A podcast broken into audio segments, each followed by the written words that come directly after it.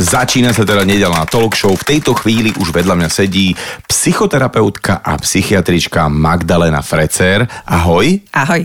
Ale teraz mi musíš postupne vysvetliť aj všetko, čo som povedal. Čiže uh, terapeutka a psychiatrička, to ide dokopy, lebo sú psychológovia a psychiatri, aby som to nemýlil. A ty si jedno aj druhé? A je to hrozne komplikované, jedno aj druhé. Nie, nie som aj jedno aj druhé. Ja mám ukončenú lekárskú fakultu, čiže normálne e, medicínsky smer a to je tá psychiatria. Psychoterapia je nadstavba. Uh-huh.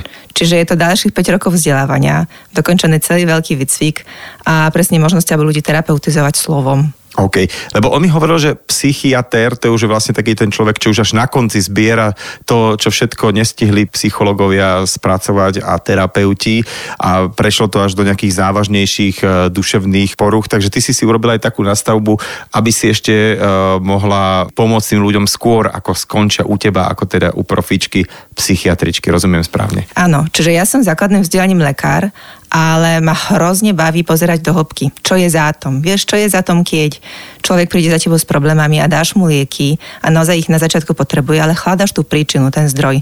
Čiže neliečiš len príznaky povrchu, ale chladaš čo je za tom a čo môže ten človek pre seba spraviť, aby sa vyhnul do budúcna takýmto ťažkosťam. Ja chcem len dovysvetliť aj taký tvoj krásny prízvuk, lebo ja úplne uh, sa teším vždy, keď povieš niečo také pekné.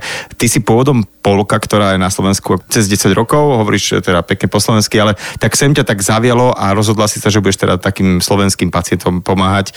Máš tu manžela, deti, aby sme ste už tak umiestnili. A poďme teda na to, že čo robí teda psychiatr ako ty, že čo je jeho taká denná práca. A potom môžeme prejsť na tú našu tému dňa a to je ten vzťah medzi tým eh, fyzickým a medzi tým duševným. No ja to mám tak trochu rozštepené, lebo to psychiatrické robím v nemocnici a to terapeutické robím mimo nemocnici viac. E, ako psychiatr robím na akutnom psychiatrickom oddelení. Čiže pracujem s pacientami, ktorí majú naozaj tie veľmi závažné, ťažké stavy, ktoré sa nedá zvládnuť doma, nedá sa zvládnuť u ambulantného lekára. Treba prísť naozaj preliečiť sa niekoľko dní, niekedy niekoľko týždňov a keď sa dostaneš v tej ťažkej fáze, potom môžeš pokračovať inou starostlivosťou už sám doma s podporou ambulantnej e, liečby. Ale to je také, že tam ten pacient príde sám, hej, že si je vedomý toho, že je nejaký problém a teda teda povie si, že už dosť a príde, alebo tomu niečo predchádza? Je to veľký, veľmi pestré, väčšinou ten pacient príde s odporúčaním od svojho ambulantného psychiatra, alebo prichádza v takým stave, že naozaj aktuálne nejak veľmi nečakanie sa mu ten stav zhorší a zasiahnu príbuzní, alebo zasiahne sanitka, alebo susedia okolo idúci. Mm-hmm. Veľmi často je to taký rýchly transport sanitkou do nemocnice, kde musíme naozaj rýchlo vyzvedať, čo tam je, či to je naozaj psychický stav, psychická porucha, alebo či sú tam ešte nejaké pridružené telesné ťažkosti. Je to taká trochu hadanka. No v každom prípade sa dnes bude o čom rozprávať. Téma psychického alebo duševného zdravia je veľmi, dá sa povedať, tabuizovaná u nás na našej krajine, lebo keď niekto spadne z bicykla, zraní sa, tak je to úplne v poriadku, ide do nemocnice, ale ako náhle niekto má nejaký duševný problém, tak na to sa už väčšina ľudí, aj okolia, dokonca ľudia z rodiny pozerajú tak trošku cez prsty, že proste mu preplo. A stretávaš sa aj ty s tým takto presne ako hovorím? Ja sa stretávam s tým, že sa ľudia hambia za svoje psychické problémy. Stretávam sa s tým, že veľmi riešia, nakoľko e, takú tú svoju stránku majú tajiť a nechávať len pre seba, nakoľko to zverejňovať aj v svojim najbližšom okolí. Ale stretávam sa aj s opakom, aj s tým, že ľudia vďaka práve duševným problémom a ťažkostiam prichádzajú na to, že dostali sa z nejakej ťažkej životnej psychickej krízy, ktorá ich práve posilnila. Vieš, tak ako kríza je aj šancou na zmenu, hej, na rast. A pre veľa, veľa ľudí, ktorí to dobre uchopia, prekonať duševné ochorenie, duševnú nejakú poruchu, krízu, e, môže byť oči otvárajúci zážitok a, a niečo, čo ti naozaj vylepší život. Paradoxne aj Martin Krúc, teda z Ligy za duševné zdravie a potom aj Martin Miller e, mi povedali takú nejakú vetu, že tie všetky terapeutické sedenia smerujú k tomu, aby človek akoby čo teraz ty naznačila, stretol sám seba, že lepšie spoznal sám seba, že možno ani v rámci nejakého bežného života plného starostí nemal taký čas na to fakt, že zastaviť sa a niekedy si aj so sebou prebrať veci, ktoré ho možno tak potichučky trápia už dlhšie a celý život, možno aj a nejak sa to e, vyvrví práve v takomto e, smere.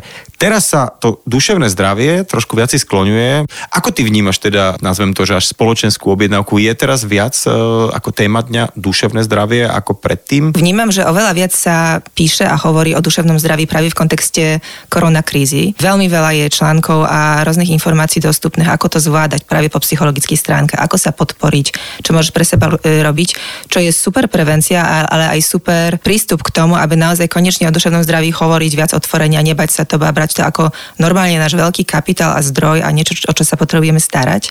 Ale celkovo e, téma duševných poruch je pomaly civilizačná téma. Hej, rástie strašne veľký, veľký počet je e, emočných poruch, depresí, úzkosti, stresom podmienených ťažkostí a potrebujeme s tým niečo robiť, lebo to už je tak, že každý desiatý človek má problém, ale pomaly každý druhý, každý tretí. A myslím, že to zvyšuje tú objednávku na tú starostlivosť, či psychologickú, či psychiatrickú. Ty si hovorila, že ako psychiatr príjmaš pacientov v nejakom akútnom stave, tak čo môže byť spúšťačom nejakého akútneho stavu, že traumatizujúci okamžitý zážitok, že to môže byť niečo, čo človek tak zle spracuje a to môže byť ono? Hej. Môže byť, vieš, ja ti možno poviem na začiatok o tom, že aký my máme e, zaužívaný koncept duševných poruch v psychiatrii a celkovo aj myslím v psychológii. E, to sa volá biopsychosociálny model, lebo za strašne veľa rokov sa nám nedarilo vysvetliť, prečo ľudia majú duševné problémy a čo je tá základná príčina, lebo jedna neexistuje. Hej. Čiže prišlo sa v 60. rokoch minulého storočia na to, že existuje takýto koncept, teda vytvoril sa a ten dáva dokopy tie všetky faktory, ktoré majú podiel na tom, či si duševne zdravé alebo nie. A tam zapadá do jednej kategórii e, naša biológia, čiže všetko, čo máme dedicky, dedicky podmienené, čo, čo si zdedil od svojej rodiny, svojho rodu. E, tam sú aj biologické faktory, ktoré súvisia s tým, ako funguje metabolizmus tvojho tela, e, hormóny a všelijaké takéto fyziologické pohody. Čiže vlastne to už niečo mám vo vienku, hej, že sa narodím a mám nejakú e, predispozíciu, ako niektoré e, situácie zvládať lepšie alebo horšie. Presne tak. A v psychiatrii existujú aj špecifické ochorenia, ktoré sú naozaj veľmi biologicky podmenené zmenené, ako napríklad maniodepresívne poruchy, teraz sa tomu hovorí bipolárne e, poruchy, alebo autizmus, hej, alebo aj niektoré psychozy. A potom máme druhú kategóriu alebo druhú oblasť, ktorá sa volá psychologické faktory a to je presne to, ako my sa v prebehu života učíme sami so sebou narábať, ako sa učíme nejaké psychologické odolnosti, e, akú máme, aké máme copingové stratégie, čo nás na, naša rodina naučí. Hej. Čiže to je to psychologické, čo tiež zafunguje, keď sa ti niečo stane, to, čo si hovoril, strata, nejaká trauma, hej, niečo, čo v živote nečakane sa stane a ty potrebuješ to práve spracovať. A posledná oblasť je tá sociálna, čiže to, v akým prostredí vyrastáš, čo sa učíš, aké vzorce správania sa učíš, čo odkúkaš od svojich rodičov, hej, a či máš podporu, či máš zdroje v zmysle, že keď sa ti niečo deje, tak napríklad si aspoň materiálne zabezpečený, hej? Alebo máš rodinu a priateľov, ktorí ťa podržia. Čiže to sú také zázemie, zák- áno, nejaké zázemie. To sú také tie základné oblasti, do ktorých potrebujeme sa ako odborníci pozerať, aby sme dali dokopy ten celkový obraz, lebo je to vždy veľmi individuálne. Prečo sa niekomu niečo stane? Čiže ty, keď máš toho pacienta, tak z týchto troch hľadisk sa to snažíš rozpitvať, že čo je tá príčina a ak teda tam niečo chýba, alebo je tam už nejaká danosť, tak e, potom to má vplyv na nejaký postup, e, čo ďalej, hej? Áno, lebo aj na tej našej psychiatrii akutnej, keď zvládneme ten akutný stav toho pacienta, my potom potrebujeme mu dať nejaké informácie, nejaké nástroje, čo on môže robiť ďalej v svojom uh-huh. živote, aby sa vyhnul podobným etapom alebo podobným krízam. Veľmi sa snažím do toho zapájať aj rodinu. Veľmi často rodina blízky sú pre nás zdrojem informácií, čiže Hej, je to veľmi často o prepájaní. To boli tie akutné stavy. A potom sú také tie možno nebadané, ktoré začínajú možno nejakými, eh, nazvem to, malými úzkosťami, alebo malými nejakými strachmi, alebo malými vecami, ktoré si človek možno nevšíma, alebo dokonca si na ne zvykne, uh-huh. že určite máme vo svojom okolí kopec ľudí, ktorí proste, že sa nemajú dobre, to o sebe tvrdia, že sú nejakí takí ako namrzení alebo majú nejaké svoje strachy a už si to tak nejako zobrali, že tak sa mám a hotovo, že proste toto si so sebou nesú a nevšímajú si to a potom toto môže asi prerásť neskôr do nejakých chronickejších stavov, či? E, nemusí.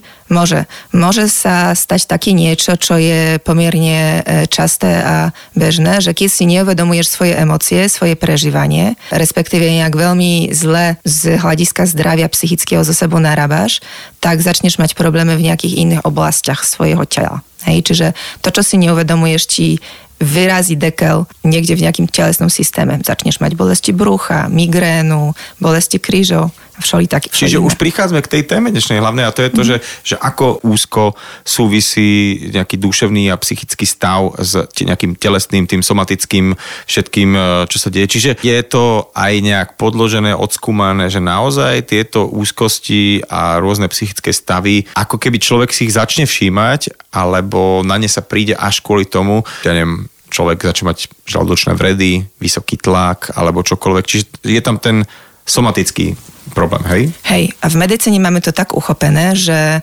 tieto telesné symptómy, príznaky treba najprv preveriť. Hej? Čiže keď máš bolesti brucha, ideš za gastroenterologom. Keď máš vysoký krvný tlak, ideš za internistom alebo kardiologom. A keď ten odborník príde na to, že si vlastne úplne v poriadku a je to nevysvetliteľné, prečo takto trpíš alebo máš takéto e, problémy, tak niekde na, konci toho reťaza pošlete za psychiatrom a ten sa pozrie na to, či presne to, čo som hovorila v tých troch oblastiach svojho života, je niečo, čo môže nasvedčovať tomu, že, že tá psychika prebrala to riadenie nad tvojim telom a robí ti takéto šarapaty. Teraz sú nejaké, by som povedal, také nejaké štandardné prvotné signály, ktoré sa dajú všímať a naznačujú, že niečo s duševným alebo teda tým psychickým zdravím nie je v poriadku? To sa naozaj nedá povedať, lebo tá naša psychika, hej? hej, tá naša psychika je tak veľmi mocná a silná, že môže napodobniť čokoľvek v tvojom tele. Hej, počínajúc od problémov s močovým mechurom, končac na poruche e, imunity a, alebo na nejakých vyrážkach kožných, alergických stavov, všetko je možné. Hej? Ale je to také, ako, lebo poznám zo pár ľudí, nebudeme ich volať, že šarlatáni, ale proste sú nejaké také, že no, bolí ťa brucho, tak to máš problém s rodinou, hej. Že nie sú takéto jednoznačné veci, že, ktoré sa prejavujú aj v bolesti hlavy s tlakom, že presne nalinkované do nejakého problému. Existuje oblasť, ktorá sa volá psychosomatika, uh-huh. respektíve existuje aj v psychoterapii také odvetvie úplne to najzákladnejšie psychoanalýza, ktorou vytvoril Freud a ostatní prekopníci spolu s ním a oni veľmi často na tie ťažkosti pozerali sa aj skrz toho, že čo to môže znamenať a, a ako to môžeme vysvetliť silami podvedomia. Hej? Čiže nejaké kľúče tam určite sú. To, že tie boli e, chrbtica, môže znamenať, že si naozaj preťažený v živote a tam môže byť nejaká súvislosť, ktorú si dáš aj ty pomerne jednoducho dokopy. Ale ja by som sa tomu e, úplne nenako- neprikláňala, aby takto, takto brať plošne. Hej. Hej. Mm. A není to paušálne, takisto ako, čo ja viem, vysvetľovanie významu snov nemusí byť podľa nejakého senníka. Treba to brať vždy v kontexte individuality toho človeka, lebo to tak práve je. Tak poďme teraz na to prepojenie toho fyzického a duševného o nejakej tej, tej rovnováhy, že ako je neuveriteľné toto celé spojené, že ako neuveriteľne je to, aké je človek v psychickej pohode a v duševnej rovnováhe, ako to potom vidieť na tom fyzickom zdraví a, a naopak, teda, že keď človek napríklad e, fyzicky na sebe pracuje nejakým spôsobom, tak to vie veľakrát pomôcť aj v rámci nejakých psychických problémov. A takže daj taký tvoj pohľad na to a ja sa ťa potom asi tak budem mm-hmm. laicky pýtať, že prečo je to tak v rôznych fázach tvojho hej, hej. Dobre, ja ti poviem o dvoch veciach, ktoré ma k tomu napadajú. To, čo si myslím, že treba trochu preorientovať a začať sa na to pozerať z iného uhla je, z, z aký premesy vychádzame. My ešte stále máme tendenciu vnímať duševné zdravie a telesné zdravie oddelenie práve preto, lebo v 17. storočí podľa kartezianského modelu tzv. duality sa toto takto rozdelilo. To bola doba racionalizmu, všetci mali vtedy, teda hlavní filozofovia toho obdobia mali tendenciu vnímať naše rácio a rozum ako tú najvyššiu silu a telo, biologické javy, to bola mechanika. Hej?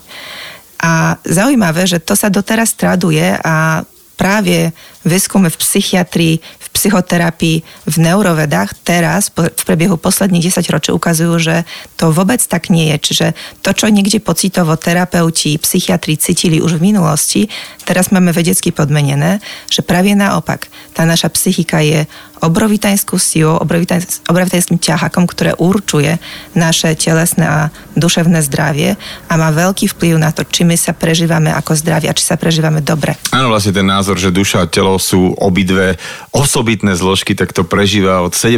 storočia do dnes aj napriek tomu, že už dnešné výskumy ukazujú a potvrdzujú, že spolu absolútne súvisia a navzájom sa ovplyvňujú. Veľa ľudí si môže terapeuta pomýliť s kaučom, lebo naozaj to je celkom dnes také populárne ísť na nejaké sedenie skupinové, kde sedí v jednej miestnosti 40 ľudí a počúvaš teda rady nejak všeobecné, nejaké naučené, ako narábať za svojim životom.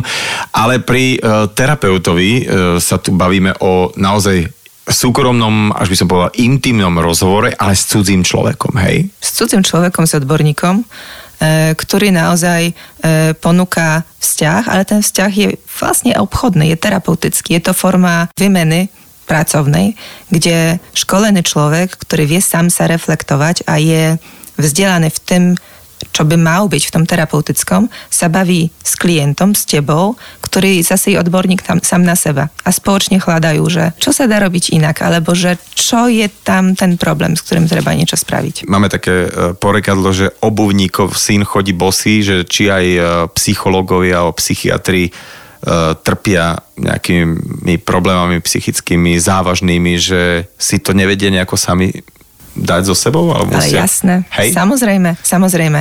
Ale možno treba povedať, že na rozdiel od e, tréningov v koučovaní alebo v tým našim klasickým psychiatrickom vzdelávaní, ale aj v psychologickom, človek, ktorý urobí dlhodobý kvalitný psychoterapeutický výcvik, musí prejsť aj svojou psychoterapiu hlbokou, dlhodobou, musí to byť minimálne 50 hodín, niekedy aj viac.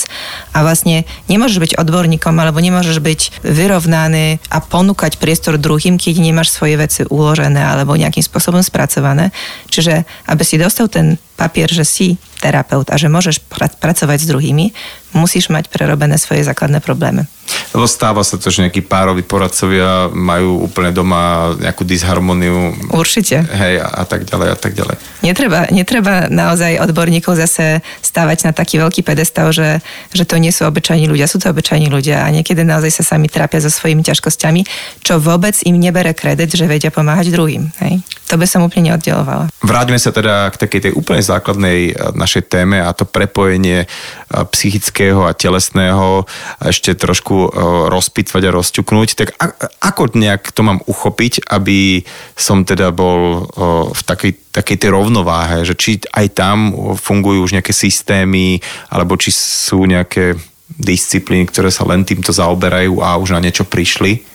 Existuje veľmi pekný výskum, ktorý sa e, momentálne e, vedie v Českej republike, ktorý je práve orientovaný na to, ako sa my prežívame, teda kedy sa prežívame ako šťastne alebo vyrovnanie, alebo kedy sa prežívame, že je nám dobre, čo na to potrebujeme. Hej?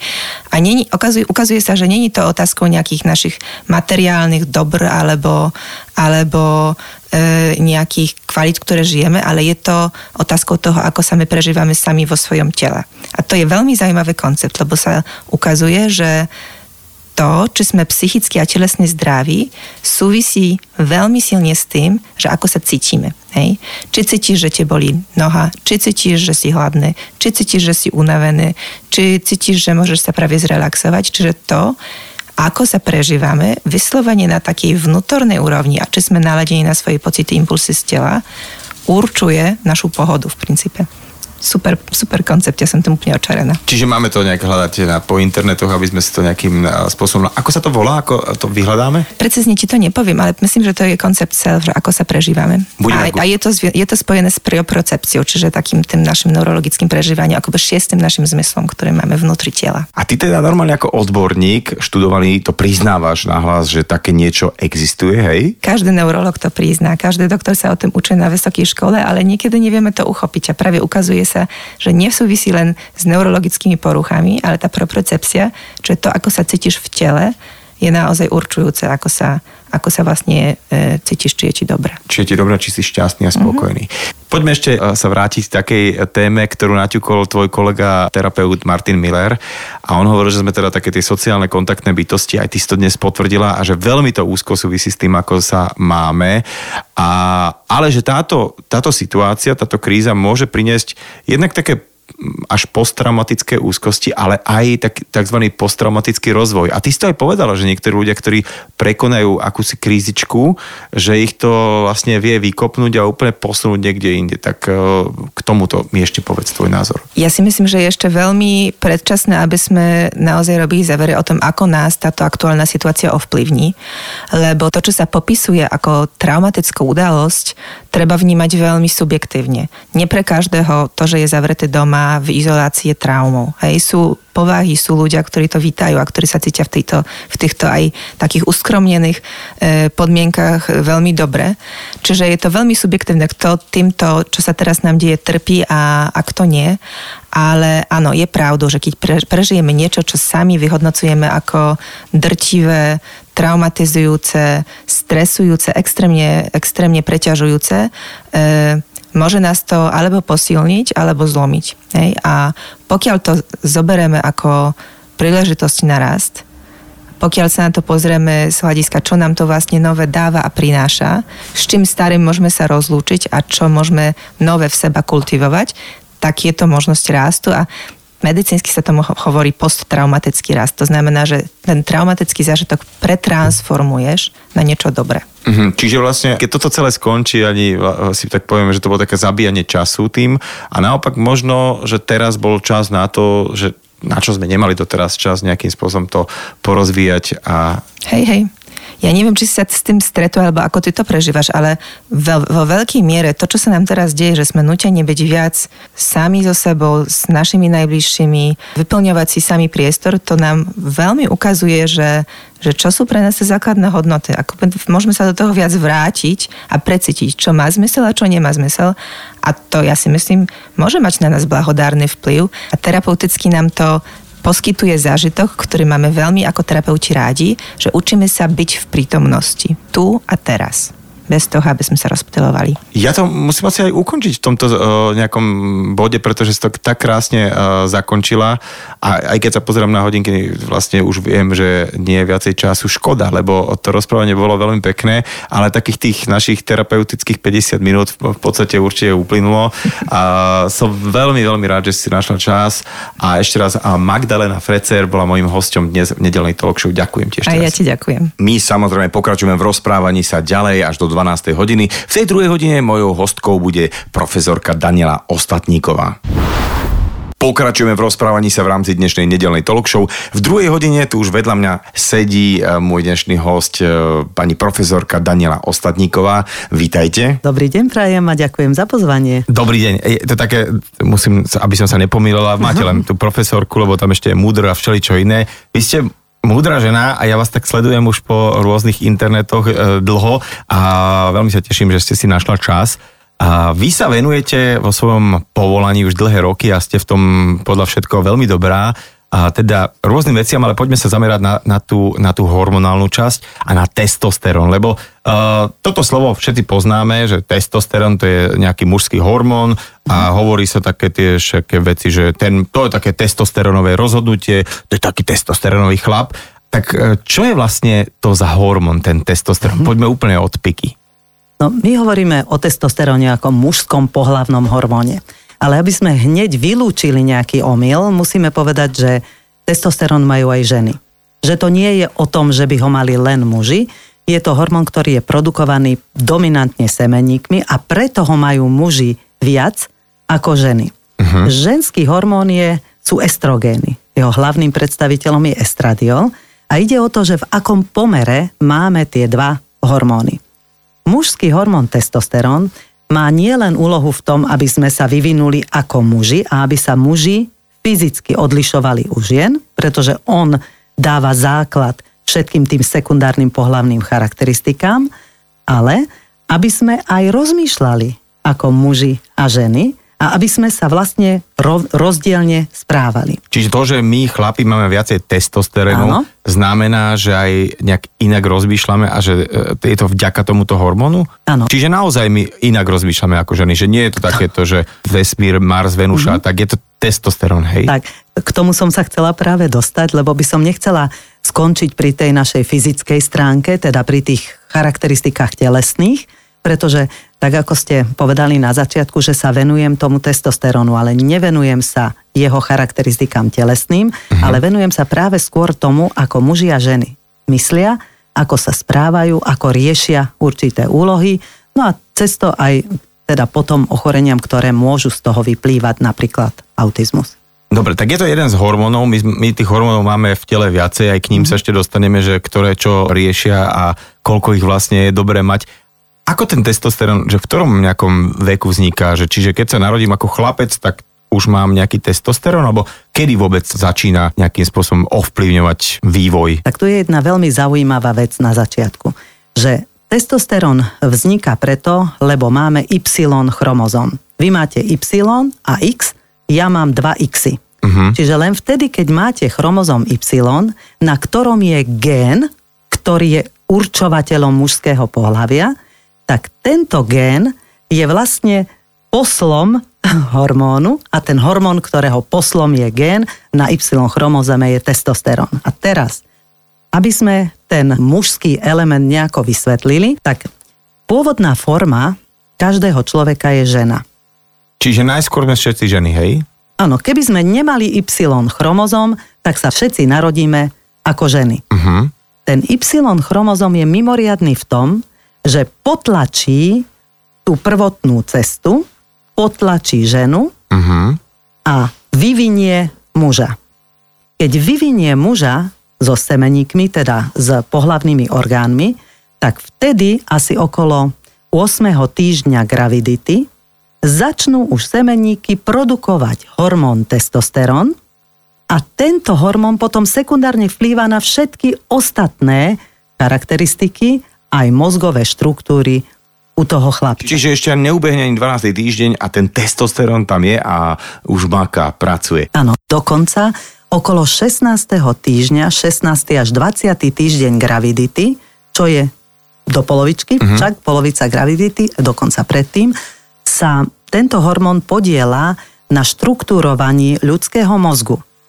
A predpokladáme to preto, lebo keby sme zobrali chlapca, e, jedného človeka, jedného chlapca, hej, a odmerali mu hladiny testosterónu v 16., 17.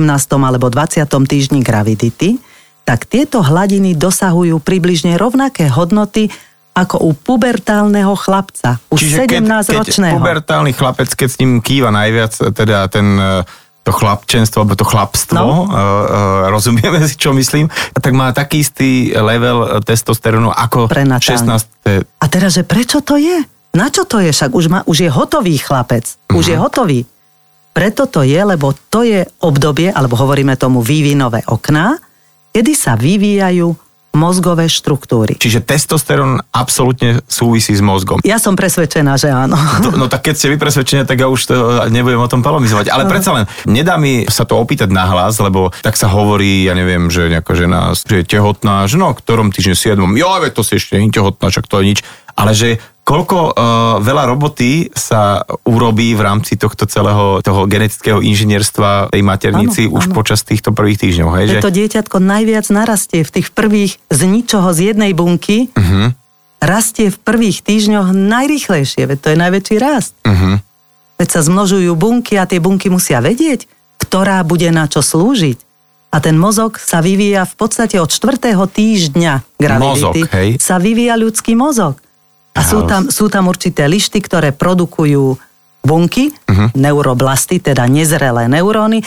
A tie neuróny si predstavte, že oni sa šplhajú po nejakých podporných bunkách a hľadajú svoje miesto, kde budú v dospelosti a, a na akú funkciu budú určené. A oni idú. Teraz, ak máte mozog, tak ten mozog si predstavte ako nejakú štruktúru, ktorá má svoju vertikálnu, nie a horizontálnu rovinu, oni idú ho, vertikálne, si svoje miesto. hľadajú si svoje miesto, ale nie len od dola hore, ale ešte k tomu idú aj rôznymi smermi. To je niečo úžasné. Mňa fascinuje, viete čo to, že je teda matka a ten otec a teraz každý dodá nejaký gen. Polovičku. Alebo nejakú štruktúru. A teraz, že podľa čoho si teda tá stavba vyberá, že dobre, tak toto zoberiem z mami, toto zoberiem z otca. Teraz hovorím už len o takých somarinách, že sa to podobá, dajme tomu na otca viacej, na mamu, alebo že on má oči úplne ako mama, ale nohy má po otcovi. A proste, že ako si to to, to dieťatko alebo to, to niečo vie povyberať. Teda, no že... vidíte, to je, to je stále ešte záhada, ako sa to vyberá. Že, možno je to tak, no. že, že berie to lepšie, lebo ako keby z hľadiska nejakého takého toho evolúcie, toho prežitia, tak je, že zoberiem si toto, lebo to, to má to mama lepšie a krajšie, alebo nejaké života schopnejšie. Vždy máme pre tie charakteristiky dve alely, hej? Uh-huh. Na tom istom géne sú do jedna je od otca, jedna do, od matky. No a teda niektoré sú dominantné, tak tie dominantné potom prevážia Aha. A niektoré sa vyberajú náhodne. Bavíme sa aktuálne o tom prenatálnom období a o tom prepise génov a že už v tomto období sa môže stáť, že dojde k nejakému mm, problému, ktorý sa môže neskôr vyvinúť do poškodenia. Čo s tým má vlastne ten testosterón? Je to veľmi zložité. Nedá sa to povedať ani jednou vetou, ani desiatimi, ale predstavte si, že tá genetická informácia je zhluknutá v tom chromozome. To je tak napakované, uh-huh. tak, tak strašne tesne vedľa seba, že keď sa majú tie gény prepisovať, a tá, ten prepis znamená, že ten gén dá základ nejakej bielkovine a tá bielkovina potom vytvorí nejakú, nejaké tkanivo, hej? Veľmi zjednodušene povedané, že my sme tvorení z niečoho, čo tie gény majú napísané v programe. To je náš program. A tie gény postupne cez tvorbu bielkovín, cez metabolické pochody a cez všetko to, čo v nás celý život beží, tak vlastne uplatňujú ten svoj pôvodný program. Uh-huh. A teraz, keď sa má ten gén nejakým spôsobom aktivovať, oni nie sú všetky aktívne. Lebo keby ste mali všetky aktívne gény, tak by to, čo rastie pečeň v prenatálnom období, tak by rástla navždy. Mm-hmm. Tak ona musí... Aha, okay, sa niekde zastať. Ona musí mať okno vývinové a zasa niekto jej musí povedať ten plán pôvodný, že, že budeš stop, písať teraz, toto teraz. Jasné, jasné. Teraz. Potom skončíš a budeš sa venovať inému tkanivu Ideme teraz nohy úlohy. robiť, áno. Áno. No, zjednodušenie to tak áno, môžeme povedať. Áno, áno. A na to, aby sa práve tá časť mohla prepísať do tej proteínovej formy, tak sa musí ten úsek rozbaliť. On sa musí exprimovať tomu, aby sa mohol do tej bielkoviny prepisovať. A toto je veľmi dôležitý proces, ktorý sa riadi zasa mnohými regulačnými procesmi hm. a tento proces sa môže niekedy porušiť, poškodiť. My presne nevieme, ako to môže byť, ale napríklad látky z vonkajšieho prostredia, teraz ich nemenujme presne, lebo sú to rôzne chemické látky, môžu napríklad zabrániť tomu, aby sa ten tá informácia genetická, aby sa odhalila, aby, iš, aby to išlo. Uh-huh, uh-huh. Čiže ja to teda preložím.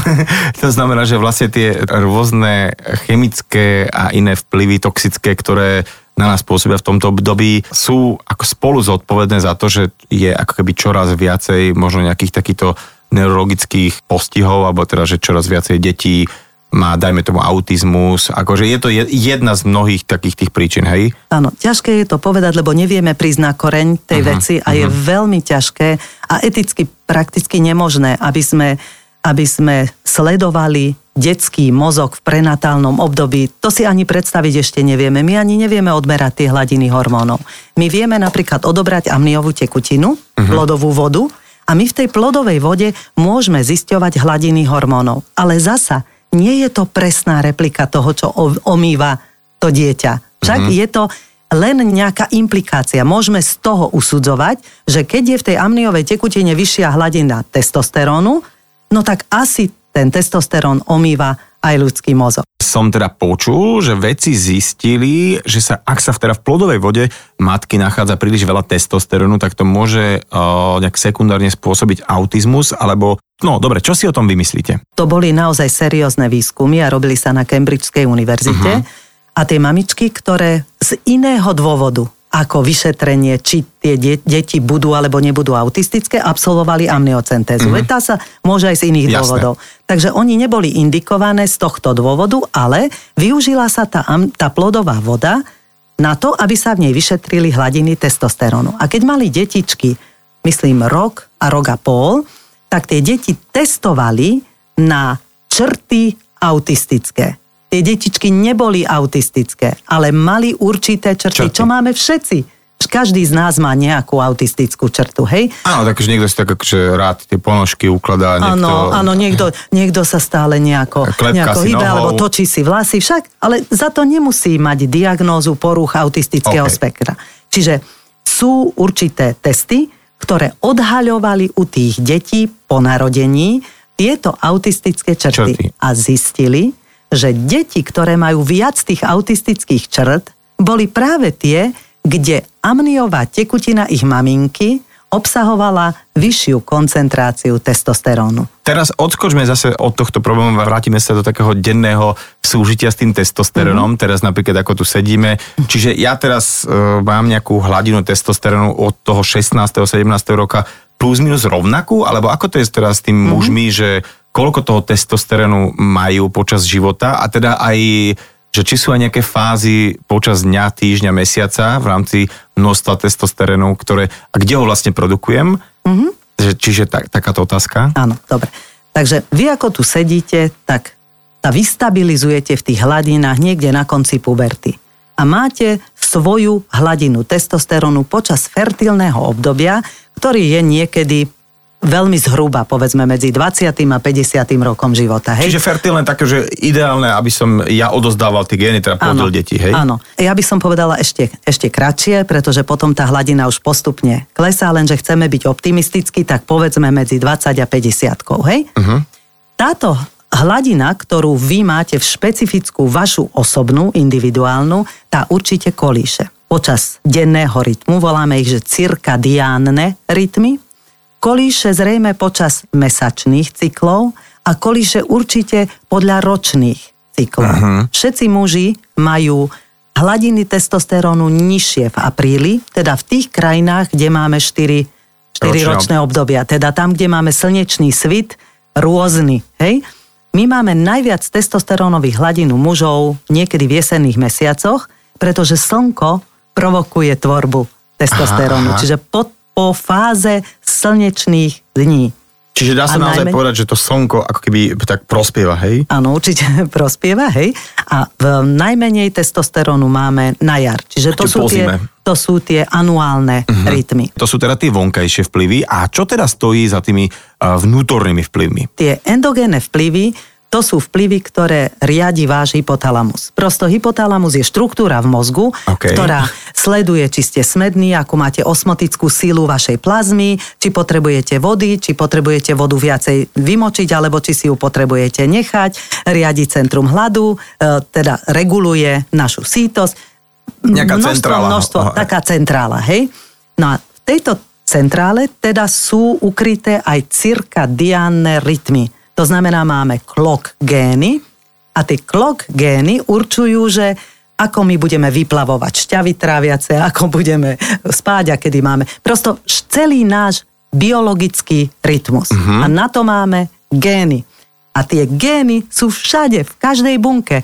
Tak ako Y-chromozom je v každej jednej vašej bunke. Čiže každá bunka vie, že či je mužská alebo ženská. to, čiže to nie je len o nejakých uh, vonkajších alebo iných pohlavných veciach. Presne. Čiže normálne moje stehno vie, že, je- že je mužské Vaša stehno. svalová bunka vie, že je mužská. OK, aha, dobre, rozumiem. Áno, sme pohlavné dimorfné tvory.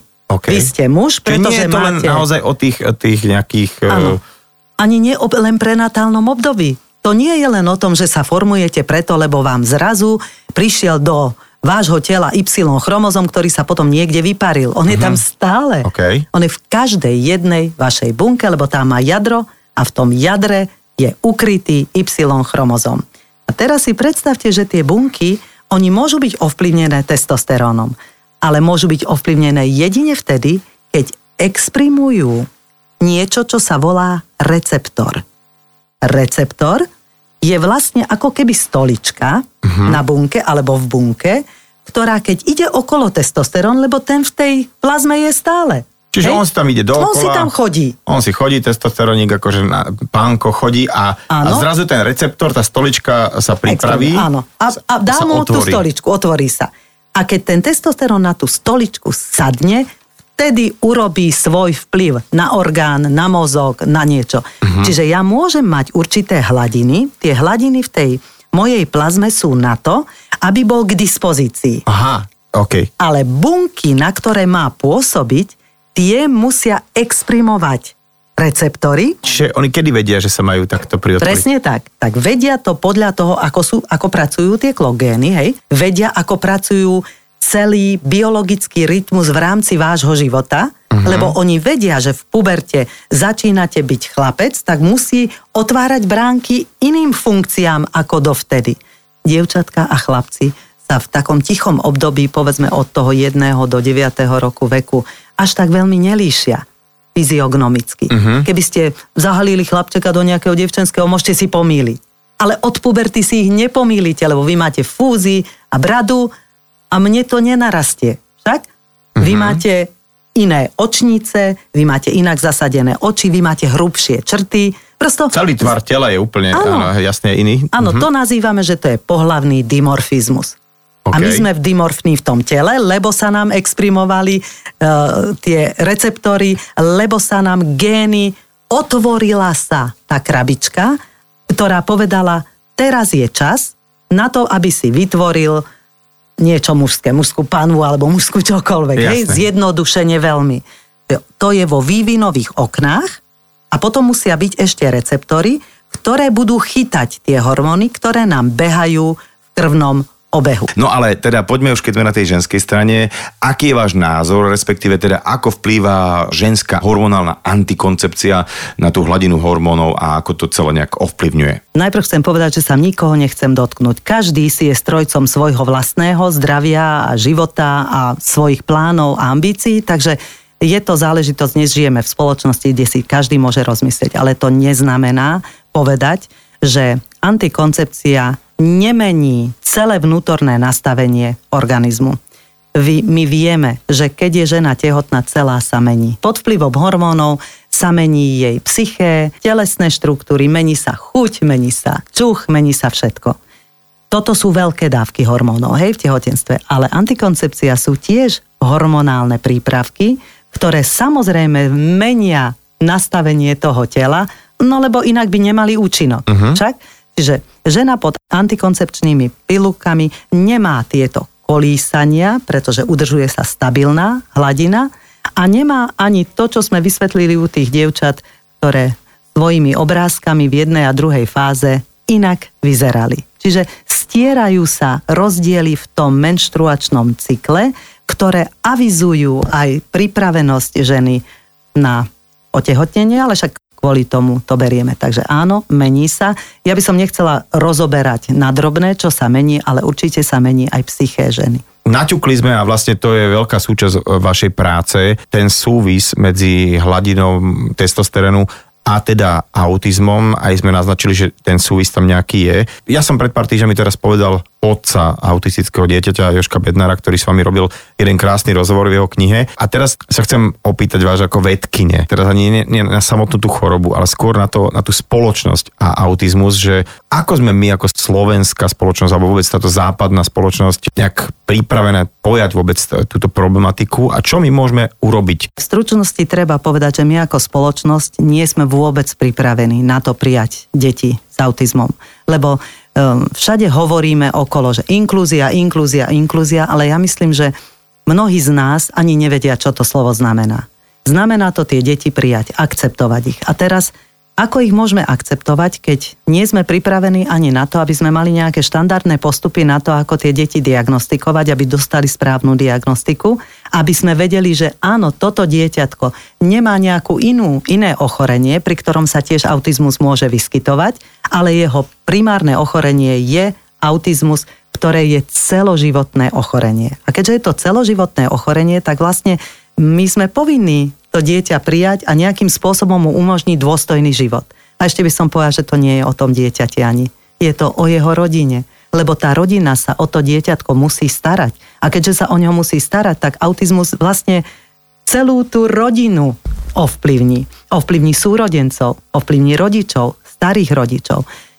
Ja si myslím, že, by sme, že máme šancu. Máme šancu, pretože dnes sú už uh, také intervencie, ktoré vieme, že sú evidence-based a tieto intervencie môžu mnohým tým deťom pomôcť sa priblížiť k tomu, aby boli samostatné, aby vedeli rozprávať, aby vedeli nejakým spôsobom sa aj vzdelávať, len my ešte nemáme ten základný, by som povedal, celý postup, a to sa volá, že štandardný postup na to, ako tieto deti riešiť v spoločnosti. Potrebujú asistentov, hej, ale tí asistenti niekto ich musí vychovať. To znamená, my musíme mať program na to, aby sme vychovali ľudí, ktorí rozumejú tomu ochoreniu. Uh-huh. Takže je tam veľmi veľa problémov, ale sú riešiteľné a ja verím, ja verím tomu, že keď sa všetci budeme snažiť a budeme otvorene k tomu pristupovať a dáme možnosť rozvíjať aj tieto programy a projekty v našej spoločnosti, tak môžeme vychovať dobrých diagnostikov, môžeme vychovať dobrých,